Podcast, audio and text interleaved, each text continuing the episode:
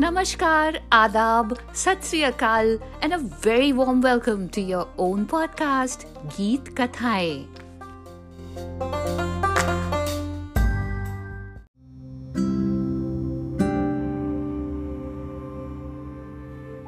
अगर आप हिंदी कविताएँ सुनते हैं और हिंदी साहित्य से प्रेम करते हैं तो जन कवि नागार्जुन को अवश्य पहचानते होंगे मधुबनी बिहार में जन्मे विद्यानाथ मिश्रा हिंदी साहित्य में नागार्जुन कहलाए और मैथिली भाषा में यात्री नाम से रचनाएँ करते थे।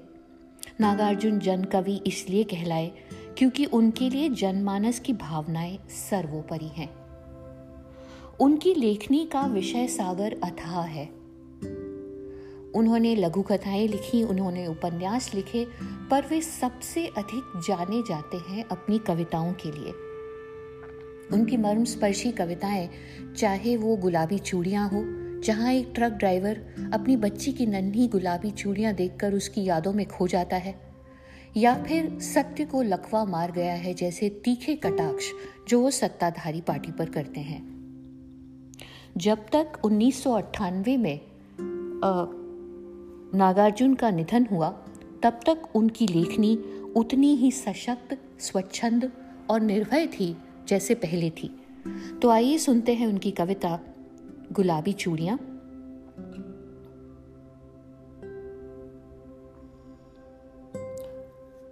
प्राइवेट बस का ड्राइवर है तो क्या हुआ? सात साल की बच्ची का पिता तो है।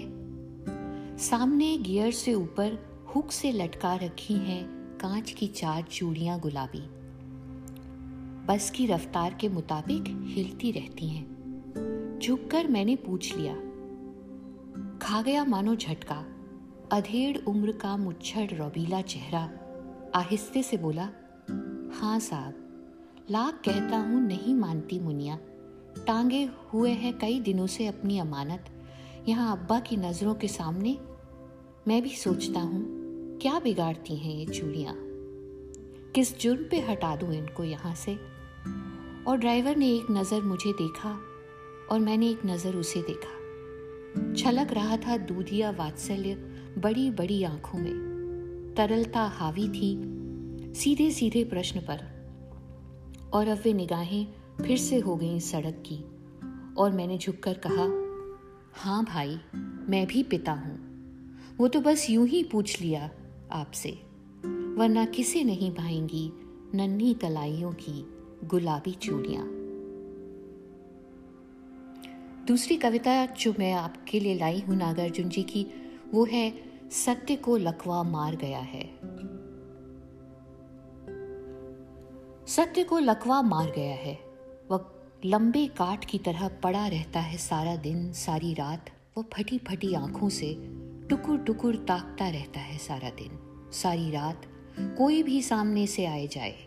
सत्य की सोनी निगाहों में जरा भी फ़र्क नहीं पड़ता। पथराई नज़रों से वह यूँ ही देखता रहेगा, सारा सारा दिन, सारी सारी रात। सत्य को लकवा मार गया है। गले से ऊपर वाली मशीनरी पूरी तरह बेकार हो गई है। सोचना बंद, समझना बंद, याद करना बंद, याद रखना बंद। दिमाग की रगों में जरा भी हरकत नहीं होती। सत्य को लकवा मार गया है। कौर अंदर डालकर जबड़ों को झटका देना पड़ता है। तब जाकर खाना गले के अंदर उतरता है। ऊपर वाली मशीनरी पूरी तरह बेकार हो गई है। सत्य को लकवा मार गया है। ऊपर वाली मशीनरी का हम अपने हिसाब से अर्थ लगा सकते हैं।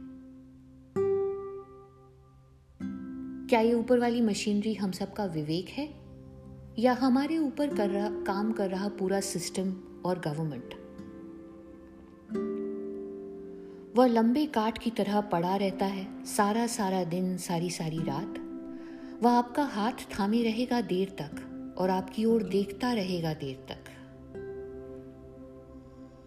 वह आपकी बातें सुनता रहेगा देर तक, लेकिन लगेगा नहीं कि उसने आपको पहचान लिया है। जी नहीं, सत्य आपको बिल्कुल नहीं पहचानेगा। पहचानने की उसकी क्षमता हमेशा के लिए लुप्त हो चुकी है। जी हाँ सत्य को लकवा मार गया है। उसे इमरजेंसी का शौक लगा है। लगता है, अब वह किसी काम का न रहा। जी हाँ सत्य अब पड़ा रहेगा लोथ की तरह। स्पंदन शून्य, मानसल देह की तरह। ये कविता इमरजेंसी के समय लिखी गई थी, पर किसी भी समय पर लागू की जा सकती है।